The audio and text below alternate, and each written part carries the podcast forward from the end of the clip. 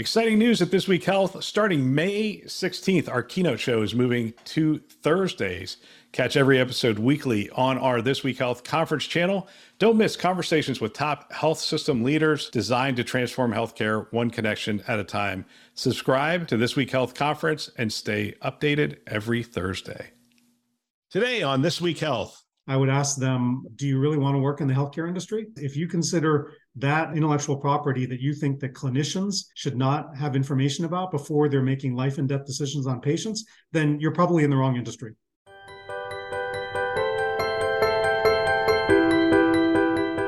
Thanks for joining us on this keynote episode, a This Week Health conference show. My name is Bill Russell.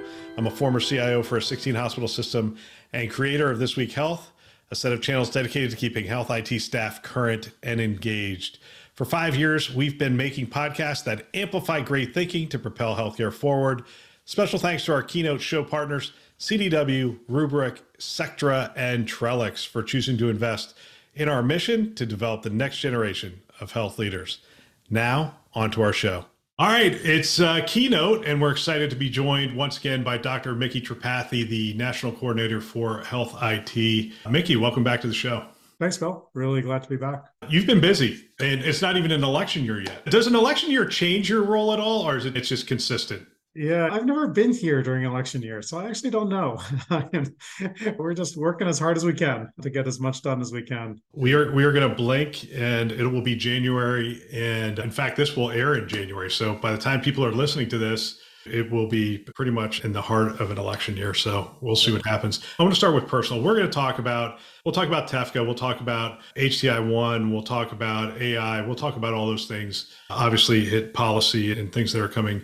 But I wanted to start with just a question for you. You're in this role, you have extensive experience in, in healthcare and healthcare IT. What's been the most rewarding aspect of your work in this role? And what challenges do you find the most invigorating to tackle in that role? Yeah, I think certainly the, at least for me, I've always been interested in the nexus of policy, technology, and business. And so that's been an exciting part of this role because we are front and center of all, of those things. And I think at least the rewarding, that's tremendously re- rewarding to be able to work on the nexus of those things as they come together and to figure out how to put them together for the people. And I know that sounds a little bit Pollyannish, but I've always been pretty mission oriented. And I've, this is not my second, this is not my first tour in the federal government. I worked in the federal government a while ago and, and did take a lot of sort of gratification in when knowing that I was working on behalf of the taxpayers and on behalf of the American people and with my government colleagues who are just tremendously mission oriented. I think government bureaucrats, as people like to call them, are tremendously undervalued in my experience. There's just a tremendous amount of dedication and expertise and experience there that that that Americans should be proud of. And I think any American who actually took a job in the federal government, I think just like when we do jury duty, I think most people come away from jury duty and they're like, wow, I actually feel better about the government. I don't know if that's your experience, but people feel more patriotic when they do jury duty. I have that feeling in, when you join the federal government as well. So that's certainly been gratifying. What, what would be the most surprising thing? I, I think as I got more involved in the policy, I was surprised how much input comes from the outside. Public private interaction, I think, surprised me as well. I didn't realize there was as much of that. What other things might surprise people about the process and how these things essentially get out into the health IT community? Yeah, a couple things. One of the things that's surprising to me, since I was in the private sector for 20 years in health IT before coming into the federal government, my prior federal experience was in the Pentagon. And so that had a whole different way of interacting with the public, right? So that wasn't a really a good model for how do you have public private kind of collaboration. But I think one of the things that was surprising to me is how easy it is to end up being behind the federal wall and be insulated from what's going on in the market. And so I've uh, tried to do everything I can to have ONC be even more outward facing as we can be and more interactive with the market and with the community to be able to get that kind of on the ground feedback and on the ground input because that's where the action is. The people who are actually implementing this stuff day to day the people whose stuff whose lives are being directly affected by the things that we're doing i think it's really important for us to keep as close a pulse on that as possible. And just in my experience it's really easy to be behind the federal wall and all of a sudden you have lost track over things that move really fast in the market. I guess the other thing I would just point to that's been surprising in a good way is I think that individuals and individual leadership can play a big role in the federal government. And I think people don't appreciate how, with the right leadership, and I would point to Secretary Becerra and Deputy Secretary Palm and, and, and all of my colleagues leading the operation divisions, operating and, and staff divisions, that when individuals start to focus on very specific things and set priorities and roll up their sleeves and try to, you know, orchestrate the things to make those things happen, things can actually happen. But it takes that kind of dedication. It takes an appetite for bureaucratic ninja work, which is not in a bad way. Every even private sector companies have bureaucracies and you have to navigate all of that stuff. So I think that's been surprising as well as how much you actually can accomplish, but you do have to set your priorities. Over a, a cup of coffee at a later date and not on the air, I'd love to hear the interesting thing to me when you get into these kind of public roles is how much do you read the press clippings?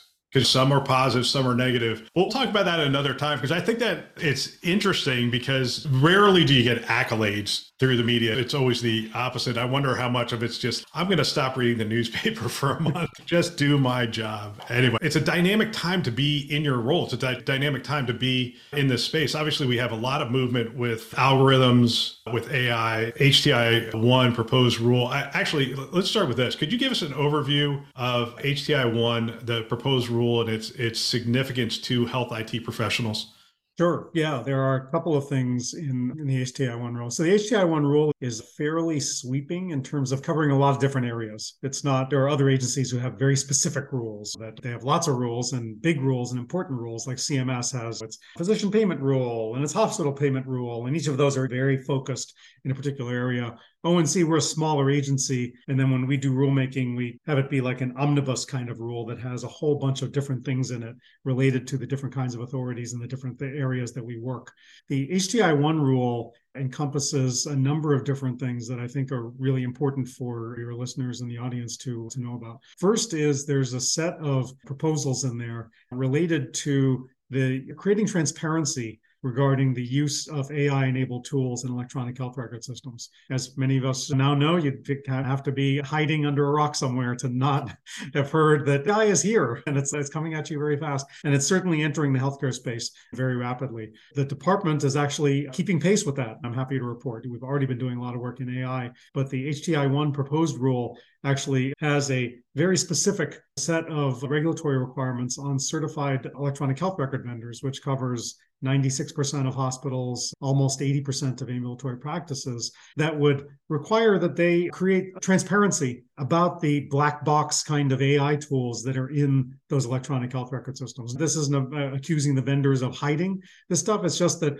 a lot of these tools are embedded in the systems, and the clinician users may not be aware of, of these tools. And as they grow more sweeping in terms of what they're doing, and they become more pervasive and more influential in terms of the types of decision making that they help to inform, we think it's really important that we lift the veil of that a little bit and provide some information to the customer users. So our proposal isn't about regulating those AIs, uh, AI enabled tools. It isn't to say not like FDA approval for for medical devices. We're not proposing that type of regulation. What we're proposing is that the customers, in this case, like clinicians, for example, ought to just have information about the tools that are in that system so that they themselves can determine whether using that particular tool is in the best interest of their patients. And you know, just like it, they do every day, right? They do that every day with oh. devices and with form with medications and all that. We're just saying, let's lift that up to that level so that they have that ability to do that. It's really fascinating to me just in my work on a day-to-day basis, all of a sudden little boxes start showing up in my applications and they say,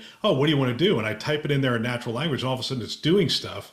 And we're seeing that same thing in the EHRs, right? So we saw a lot of announcements from Epic, from Meditech, from Oracle that they are starting to embed this. And and I was talking to one CIO, I and I said, I have a feeling we're gonna we're gonna wake up a year from now, and it's gonna be it's gonna be pervasive. It's gonna be everywhere because every one of our partners right now is scrambling to figure out, hey, can can these tools be applied in a new way in healthcare? And I mean, we had 800 applications. If every one of those partners decided to put some sort of AI functionality in there, there's there's a risk associated with that. There's a privacy risk, there's a, a security risk, there's but there's also a safety risk. Is it, are you trying to address all three? How are you guys looking at it? Yeah, no, it's a great question. I think you and you rightly point to the various dimensions of this that, we all need, need to be really cognizant of. Yeah, so what our rule does is it um, does two things. It it uh, requires that the EHR vendors create the capability for transparency of the AI enabled tools. Which tools are in the system, embedded in the system, or interfaced in the system to the extent that they know it. Often the EHR vendor may not know it, but they but but what are the tools that are that meet the definition of AI as we put into the regulation? And then we are proposing sort of a nutrition label that would need to be made available for each one of those, right? To just open up that box uh, a little bit to give the to give the user information about what what was the original intent of the model? What is it supposed to do? Where did it come from? What was the training data set? So all of these are trained on a patient population which is what makes them special in certain ways. But what was that training data set? And that may be something that you take into account. If you're in a particular geography that has a very specific patient demographic that may be very different than the patient demographic that was that was used to train the model. Not that's wrong or right, but it's just something that you may want to take into account as you're thinking about the model. So there's a variety of categories. Um, what's being done to assess to identify risks from a health equity perspective, for example, from other perspectives. Those are the kinds of information that we would expect to see in that nutrition label. And then the second part of it is is a responsibility to have some kind of risk management uh, framework in place for deciding how AI enabled tools are in the EHR system. And we're not being overly prescriptive on that. We're basically just saying we're not telling you what what that risk management framework ought to look like. All we're saying is that you should have some kind of formalized risk management framework and make that publicly available. Not the decisions, so you don't have to say we rejected these these three apps and we approved these five, but just say here's how we're approaching it here are the criteria we're using, maybe something like that. And the idea is that'll give better information to the users of the system about how decisions are being made about what's in the system and hopefully will help us all learn about the best ways to mitigate risk. Because at the end of the day, we're actually AI optimists at the here at the department. we actually think that there's net benefit, but but we want to make sure that that we're setting up the appropriate kind of guardrails to make sure that we're promoting responsible AI as much as possible.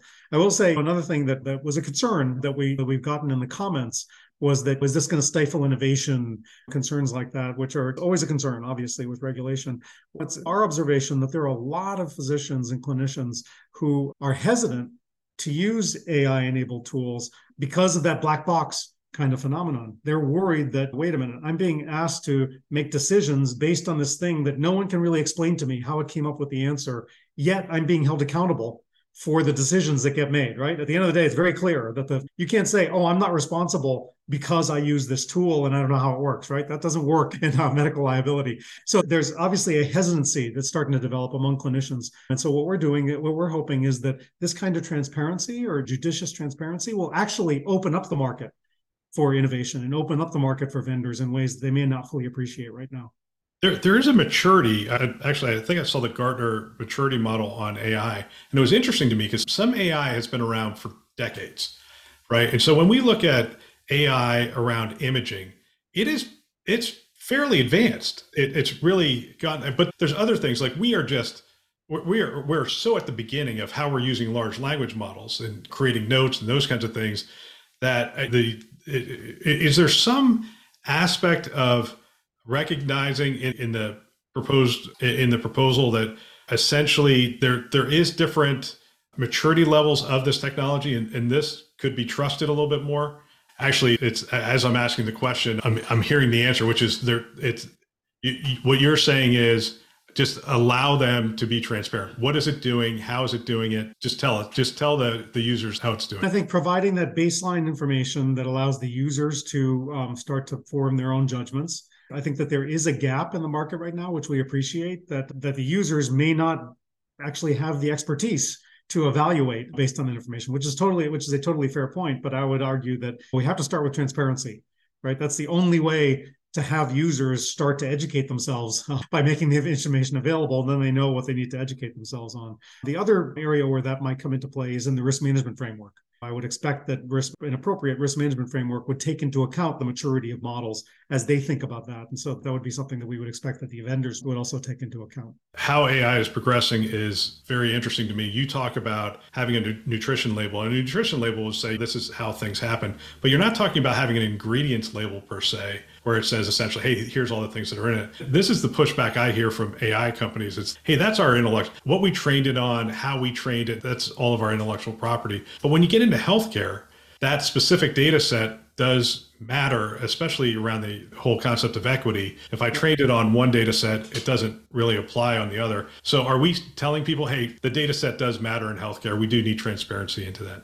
Yeah, I guess I'd have a couple thoughts on that because we've definitely talked a lot with those who provided those comments. And again, we totally appreciate. Again, I was in the private sector for 20 years before this. I appreciate the importance of intellectual property and as a driver for innovation. This is not about saying that everything needs to be open source. Everyone needs to open up every kimono. There's no such thing as intellectual property. That's not what this is about at all. As I think about this, a couple things come to mind. One is that in the proposed rule, what we propose that the information be made available to the customers we did ask the question should that information be made available to patients as well? Would, would essentially be saying you've made it public right? If you make it available to patients you've made it public. We asked that question. And so now we're considering the responses but the core proposal that's in the draft rule right now is to just make it available to customers. I would suggest that those who are saying that they're having to reveal their intellectual property i would ask them do you really want to work in the healthcare industry?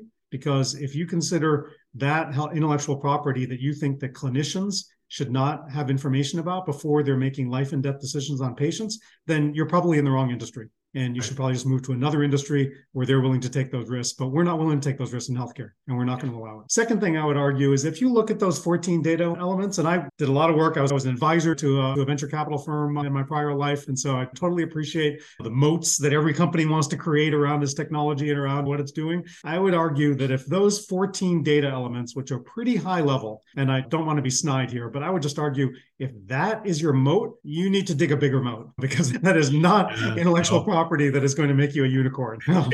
yeah, look, I saw 16 year old kids that are training large language models, and I'm sitting there going, hey, you know what? If your intellectual property has to do with something that ChatGPT can spit out today, again, that's not a moat. Let me ask you this. You talk about being an optimist and i'm an optimist as well i believe that there's there's so many technologies that enable us to address health equities, to address access issues and those kind of things. I'd love to hear you talk a little bit about how technology can be leveraged to address health equity issues and and access, especially in the underserved communities. Yeah, I think that the ability to get a more holistic perspective on the individual in an appropriate manner that is conscious of the fact that the information that is there is already being generated by a system that has built-in inequities. I think with that recognition as you're building that model, that provides the opportunity to have a much better, more focused experience for individuals who have many different needs as, as we think about whether it's health related social needs or social terms of health or those kinds of factors that come into play for different types of populations and are more or less prominent for different types of populations. I think that the opportunity that AI enabled tools offer to be able to provide more of that nuanced perspective and to direct people to the kinds of resources that are going to best meet them where they need it is just a great opportunity. And I think that's what these tools can be very good at. I think that the danger is that misapplied, either because they're somewhat naive to the fact that just remember the data that you're using is already inherently biased because the system that we live in is somewhat biased. So you just have to remember and take that into account by oversampling for underserved communities, for example, recognizing that certain decisions that might get made actually may be the result of people having fewer resources and not about their clinical decision, not about their clinical condition, for example. I think those are the things that if people are, are more explicit about, that these kinds of tools can offer tremendous opportunity for being able to address some of these needs.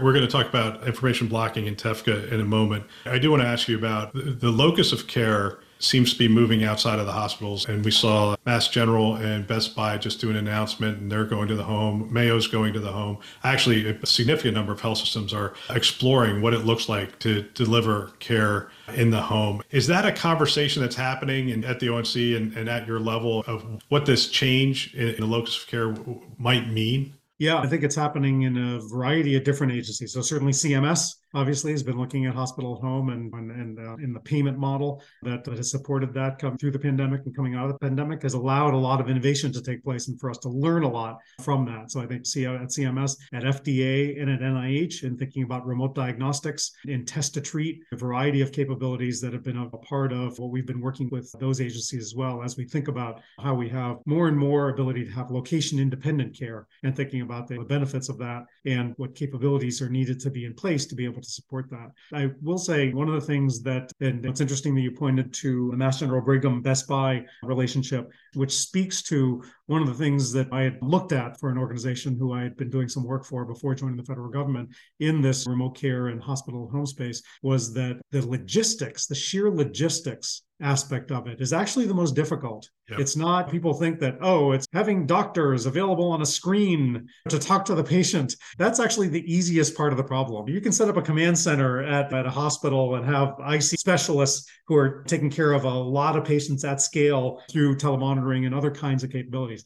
That's relatively easy to set up. The harder things to set up are how do you get the bed in place? How do you make sure they have broadband connection? How do you make sure the phlebotomist shows up when they need to show up? How do you get the lab specimen done in time and then the results delivered back? It was like all of that. How do you get the oxygen there in time when it's needed? That sheer coordination of all of that ends up being the biggest challenge in those kinds of, uh, especially at hospital at home, which has so many different things that you know that you need to have in place. And then that's why there's so many limitations on them and why the scope is always very confined within a certain radius of the hospital or the health system. And then I think I was talking to Dr. Halamka about this, and he was talking about Mayo's move in uh, Jacksonville. And one of the things he was saying is they have to go in and look at the home. I think like 35 to 40% of the homes aren't candidates for the services that they would provide in those homes. Yep. And that really gets to the social determinants. Like we don't really know the environment that people are living in. And sometimes that's not conducive for delivering care in that space. And sometimes it's better for them to literally come out of that space and go somewhere else. Welcome to This Week Health, where every morning is an opportunity to transform your day with the power of health IT knowledge. Dive into our diverse podcasts on Spotify or Apple Music, featuring shows like Today and Keynote, bringing you insights from the forefront of healthcare technology. But there's more. Our daily insight emails deliver the latest health IT news directly to your inbox, ensuring you're always one step ahead. And for those on the go moments, our weekly clip notes summarize key points from our content, making it easier to stay informed, engaged, and aware of what's going on in the industry.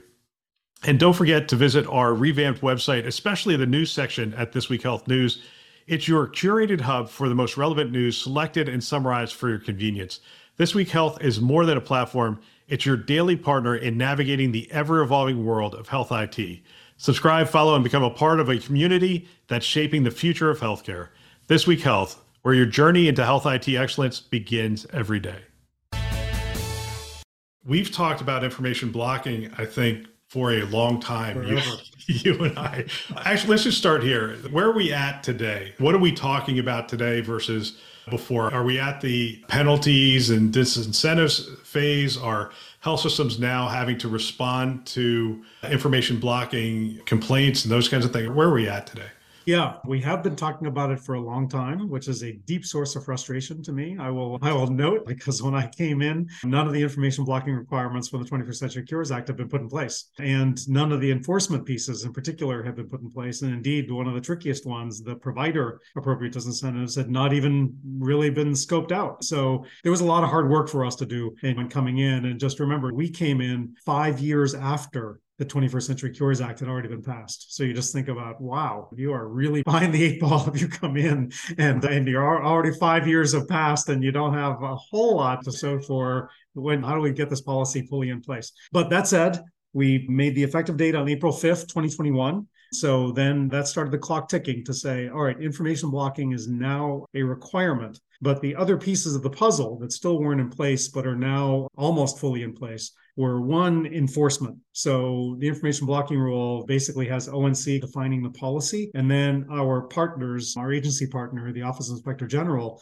was given the authority to do the enforcement side. So they would do based on complaints that come into the ONC portal, they would decide what to investigate and then they would determine whether that particular actor is, is found to be not in compliance and then would work through a set of penalties for that. And that was not in place yet either. But that rule that was a separate rule from the Office Inspector General was finalized in the summer. I think it was July of this this year, and enforcement went into effect starting September 1st. That piece of the puzzle is now there and now in place OIG has, has, notified the industry that enforcement has begun as of September 1st. The remaining piece was the appropriate disincentives or penalties that might accrue to a provider who is found to be um, not in compliance with the information blocking regulation. I think, as you and I have discussed before, the statute, the 21st Century Cures Act, defined penalties for health information networks and for EHR developers, certified technology developers, which is mainly EHR developers who were found to be not in compliance. It gave new authorities for that to the Office of Inspector General. It defined penalties, civil monetary penalties. Putting that into rules relatively easy because it's great. We were handed this new set of authorities from the Congress. Now we just need to write a set of rules implementing them. Unfortunately, for the providers, what the statute did is it said that the Secretary of Defense, of Defense, the Secretary of Health and Human Services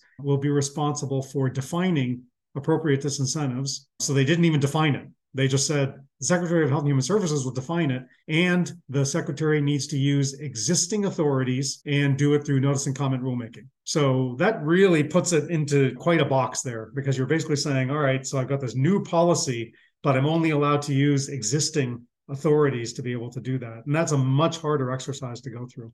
So, anyway, so that's what we've spent just over two years working really hard on developing the regulatory framework for how we would approach that and the first set of potential disincentives that would apply to providers who are found to be in non-compliance. And so we're really happy that we're able to issue the draft rule of that in October. So that starts filling in that last piece of the puzzle. You've got the enforcement piece, and you just have this remaining piece about the physician penalties, the draft rules in place. We're getting comments on that now. Then we'll go through the finalization of that, and then that'll be finalized. And then you'll have the first, the full set of information blocking policies fully enroll. I will just note, and Secretary said this in, in the press release, is that we anticipate that this is the first set of penalties that there will as we continue looking at it there could very well be additional types of penalties that, that we will invoke as a part of the regulatory framework. But it was important to just get the framework out there and to get the first set of disincentives out there. I, I know that in other areas we're looking at the payer data. Are we considering the payer data for this kind of thing or is that just so after the fact it's not relevant? So maybe I'm, I'll speak out of school here. Um, payers were not included as actors in information blocking, and that's in the 21st Century Cures Act. So there's nothing that we can do to include them. I will say, as an aside, personal comment this is not an official ONC position. My personal comment is I absolutely would have included payers as actors in information blocking. Their information is just as important to the healthcare industry and to patients as the clinical data. And but they were not included. So the fact that sometimes we get complaints, because we, we get roughly five complaints a week if you look at the data that we post on our websites. We get roughly five complaints a week. The vast majority of the complaints are from patients alleging information blocking by providers. Sometimes we do get complaints that are against payers and we'll have to screen those out. We do contact the submitter and just and just tell them, you know what, this technically isn't information blocking because payers are not actors in information blocking. Although we might look at it and say, boy, if that was a provider, that really looks like it might be information blocking. But because it's a payer, we have to we have to say no, that's not information blocking. So before we move on to TEFCA, I think there's some interesting movement on TEFCA coming up. Let's tie all this back. 21st century cures. Let's tie it back to the patient. How are these new rules around information blocking? How are they going to improve patient care and impact the patient's experience? So we're already seeing it impact the patient experience. So it certainly opens up access to patients for their own information. And that access has a couple of different dimensions. One, it broadens the scope of the information that should be made available to them electronically. Um, HIPAA gives them a right of access, so this doesn't change that. They still have a right of access to the to the same information that that give them a right of access to. But what the information blocking does is it kind of complements what HIPAA says and says that if it's electronically in your system, you need to make it available electronically. Unless you have a really good reason to not make it available electronically. HIPAA doesn't really speak to that directly in that manner. The first thing is that patients should, over time, start to see that more and more of their information is available electronically, not just the window that they have right now in their patient portal, which is great. I'm not certainly don't want to criticize that because that's all driven by ONC regulation and we're proud of what that's accomplished. But there's a lot more information in a medical record system that patients have a right of access to that they don't really have good access to electronically. So that's the first thing is it broadens it. The second is that it modernizes the availability of it in ways that you know that we've been accustomed become accustomed to in other parts of our way our life, like real-time access to that information. So I think what one of the things that we've heard most about, and certainly the patients have experienced, is that they have almost immediate access to their results, like lab results, for example, and diagnostic results, which is a part that wasn't the only policy from the information blocking regulations, but is one of the aspects of, of how the information blocking regulations affect the way that information is made available. And we've gotten lots of feedback from providers and from patients about the, the regulation. Overall, the industry seems to be adjusting, that it was a, definitely a change, especially for organizations that, that perhaps didn't implement it quite as well, meaning that they just turned on immediate results delivery without training their staff. So the poor people on the front lines were the ones who were taking the calls about, hey, wait a minute. And it was like, wait a minute, couldn't you have trained your frontline staff before before doing that to them? Now the industry is adjusting, I think, and overall, I think we're seeing that there's strong patient sentiment based on actual research that's been done, like by Vanderbilt and other places, showing that patients by and large do appreciate getting their results immediately, even if it's bad news even if it's bad news. And and there's additional functionality that certain vendors are putting into place that allows a patient, like my provider, for example, example, the EHR they use on the patient portal, I can actually check and say, I do not want to receive these lab results until my physician had a chance to review them and talk to me about them. That's a choice that I have now, which I would argue that's the world we want to live in, right? Yeah. People ought to be able to have the choice. Whereas the world we lived in before, if you did want your results right away, you didn't have a choice, right? Everyone had to wait for the most conservative patient who you know who didn't want that. That was what drove everyone's access. This way we're saying the system ought to meet patients where they want to be. And it turns out that a large fraction of patients want to get their results right away and that's an implication of the rule. The other part uh, is that it ought to open up sharing among providers as well as with payers and with other authorized entities. And we're starting to see the first glimmers of that as you start to hear experiences of providers with each other asking questions about is this information blocking? This seems to be information that I ought to be authorized to get, and, and policies that I think are slowly changing in provider organizations to make more of that information available. I had a great conversation with a set of doctors when I was a CIO, and we were talking about all this grandiose stuff and I said, what would be the number one thing that would impact health? And one of the doctors said, engage patients. Like just flat out, period. I don't care what technology you're doing or whatever, it's engaged patients. He said, because the number that don't take their medications, the number that are just aren't engaged in their health, because anything you can do in that area to keep people involved, engaged in their own health that is going to go a long way. And I still remember that conversation because as I think through these conversations around technology and other things, it's always around, okay, that's great. We're getting them this information, but why are we getting it to them? It's so that they stay involved, so that they know we trust them with their health, we trust them with the information, we trust them. And it's almost the same thing around transparency with clinicians. It's, hey, we can give this information to the clinicians. They are smart enough to understand it and a lot of them will utilize the technology if they know what it's actually doing. I totally agree. And there's a, there's a story. I'm not at liberty to share the individual's name because they have told the story, but I think they're not widely publicizing it. But it's an individual who is very familiar with clinical informatics and is a clinician themselves.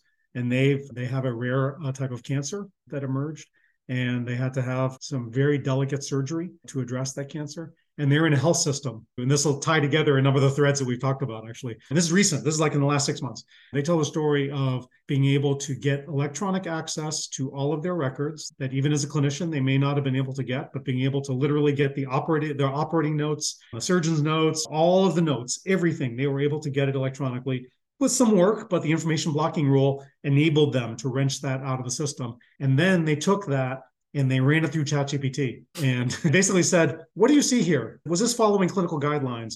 Does the information suggest that the diagnosis of this, it turned out to be a very rare form of cancer? That seems to be robust. And they were really surprised at what they got back, that it was actually really good, just from the generic ChatGPT. It wasn't a focused uh, or hyper tuned model. It was just the generic ChatGPT. What they got back, it pointed out reasons that the diagnosis appeared to be solid. It also pointed out gaps in the operating notes. It suggested that it looked like they did margins at 270 degrees around the tumor. Why, you might ask, why didn't they do it 360 degrees around the tumor? Things like that. And then this person brought it back to the surgeons and said, here's what ChatGPT said. And they and by this person's accounting, the surgeons were like, those are fair questions to ask. And then here are the reasons why. And they were all legitimate reasons. There wasn't there weren't mistakes made. But the whole experience, I think, pointed to there is a level of computer engagement here that could happen. Obviously, right now it's going to be for the very lead adopters. This person's obviously very sophisticated, but the highly lead adopters. But as we've seen with any innovation cycle, it's always the lead adopters. And then that starts to get commoditized and work its way into the big, the majority adopters. And, and I think that's just the tip of what we're going to see in the future. All right, so we're going to bring this to a close. We're going to talk TEFCA and public health modernization are the two things I want to close on. TEFCA, by the time people are listening to this, it's going to be in January. If I'm not mistaken, it becomes operational next year. What can people expect? What's the most significant changes we can expect in health information exchange as a result of TEFCA? Yeah, I hate to undersell what we're doing or burst anyone's bubble. The world isn't going to look different in January than it looks in December. So let's just make that clear.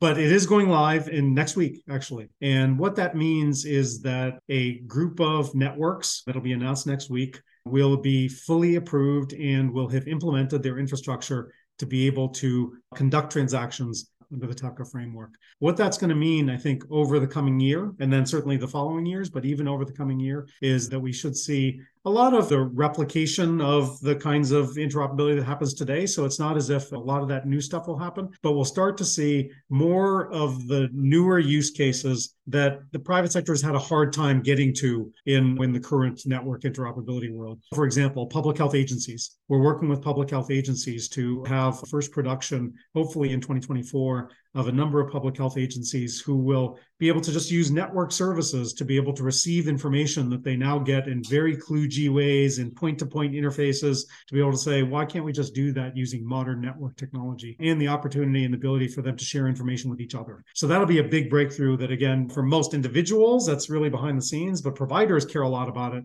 because public health reporting is really hard for them right now. And hopefully, public health agencies will start to appreciate the benefits of network interoperability that they'll start to see there. Another area that you know that we're really excited about is that we'll start to see payers being able to participate in health information exchange. And the importance of that is that we'll I'll start to see availability of information for providers and payers that allows them to have the best available information to be able to provide the best best type of care or services to patients whether it's about claims data or clinical data that'll be an innovation that the TEFCA will help spearhead to start making that information available. And then finally, we individual access ought to get better. It won't be solved overnight, but through the TEFCA framework as and the go live of FHIR-based capabilities, which will happen in 2024, the ability for a patient to be able to use a single application to be able to get their information from multiple different places, which they can do today with certain applications, but it's still pretty hard. That ought to be made a lot easier and then when hopefully individuals will start to notice that for those who want to be able to do that. How's the core data set? How is that evolving? What are we starting with and what do we anticipate? Yeah, I think the basic information that'll be exchanged will be the US CDI, the US core data for interoperability, which is the, that minimum data set that ONC requires be made available in certified electronic health record systems. And it's a basic payload of networks today. But in TEFCA, we don't limit it to that. We actually technically say that the information that's required is all electronic information, electronic health information. But but we also recognize that there aren't good standards for a lot of that other information. So what we do is we basically say we expect that you're going to exchange that US CDI, but you are welcome to exchange anything on top of that and the capabilities within TEFCA are there. The plumbing is there for you to be able to exchange all of that. And we just hope that will start to grow over time, certainly encouraged by the information blocking regulations, which require the availability of that all of that other electronic information. So as people start to wrap their heads around complying with the information blocking rule, they may start to see that, you know what, TEFCA is the way for me to do that. If I just start to make more information available via TEFCA, then I will have met my information blocking requirements for many of the cases um, that, that could possibly come up. Public health modernization, I think the pandemic was a tide going out kind of event for the public health infrastructure and things we didn't know now all of a sudden became headline uh, yeah, we saw a lot of people didn't have bathing suits on. yeah, it was very interesting. And I remember talking to health systems who were like, the state's requiring me to send this information and they have no way to receive it, or we're overloading their system, or fill in the blank. How will, hopefully, won't happen in our lifetime, but who knows? How would the next pandemic look different with TEFCA in place? Will it ease some of that? Yeah, I think it will, and in, in a couple of ways. So, one is that TEFCA is, in theory, because you've got very high performing networks that could only become QHINs if they were high performing. They had to demonstrate that they were able to conduct millions and millions of transactions a day and that they have the infrastructure and the business sophistication and the technical expertise and the governance to do that. So, in theory, the network itself will be infinitely extensible. It won't crash because of volume at least as from transport perspective. And that was a big problem that we saw during the pandemic was literally the interfaces couldn't support the volume of data let alone being able to actually consume the data once you've received it on the other end of the pipe and process that data. At least from that perspective uh, we'll have that.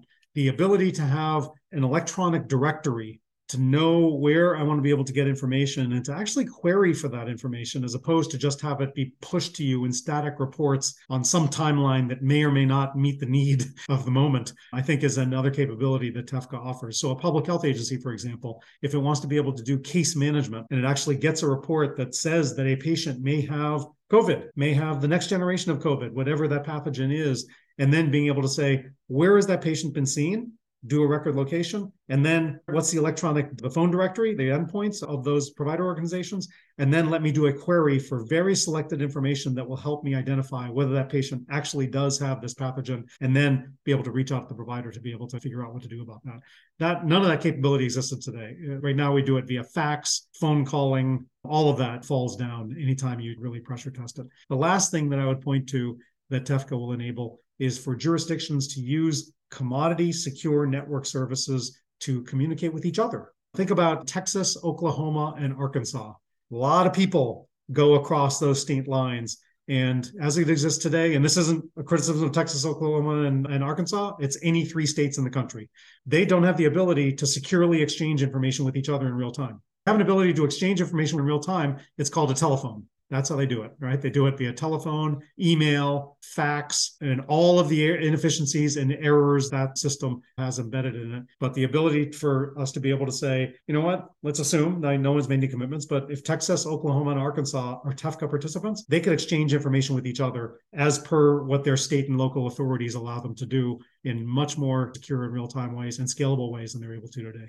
Well, Micky, I, am really in awe. You still seem to still have the passion. Now You went in and you're still very passionate about all these topics. I, and I know I haven't lost the energy yet. I've read some of the comments, and that there's a lot of very difficult, challenging things to get through, and a lot of difficult conversations to have. You seem to still be very passionate about uh, moving these things forward, and I appreciate someone like you being there who has been on both sides. I've been on a lot of sides, actually. There's not both sides. Been on a lot of different sides. Uh, this equation with health systems, with HIEs, and other things, and seen the history of it, and, and still be passionate and moving it forward. I, I really appreciate the the work that you and the teams that are, are doing to this. When I came into healthcare, I could not believe that we couldn't share the information across the street. And people might not remember that and they might look at today and say, have we really made progress? We really have made a lot of progress. It's due to uh, a lot of the work that you and your team are doing. And I, I appreciate that. Thanks, Bill. I really appreciate your comments. And I'll say my enthusiasm comes from how privileged I feel to be able to work in a mission oriented organization and for mission oriented leadership and a mission oriented administration. So we're really excited about everything that we're working with stakeholders on. Micky, I'm sure I will see you throughout the year and uh, look forward to the next time you're on the show. Thank you very much. Likewise. Thanks, Bill. I love the chance to have these conversations. I think if I were a CIO today, I would have every team member listen to a show like this one I believe it's conference level value every week. If you want to support This Week Health, tell someone about our channels. That would really benefit us. We have a mission of getting our content into as many hands as possible. And if you're listening to it, hopefully you find value. And if you could tell somebody else about it, it helps us to achieve our mission. We have two channels. We have the conference channel, which you're listening to, and This Week Health Newsroom.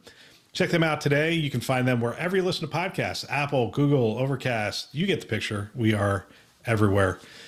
We want to thank our keynote partners, CDW, Rubrik, Sectra, and Trellix, who invest in our mission to develop the next generation of health leaders. Thanks for listening. That's all for now.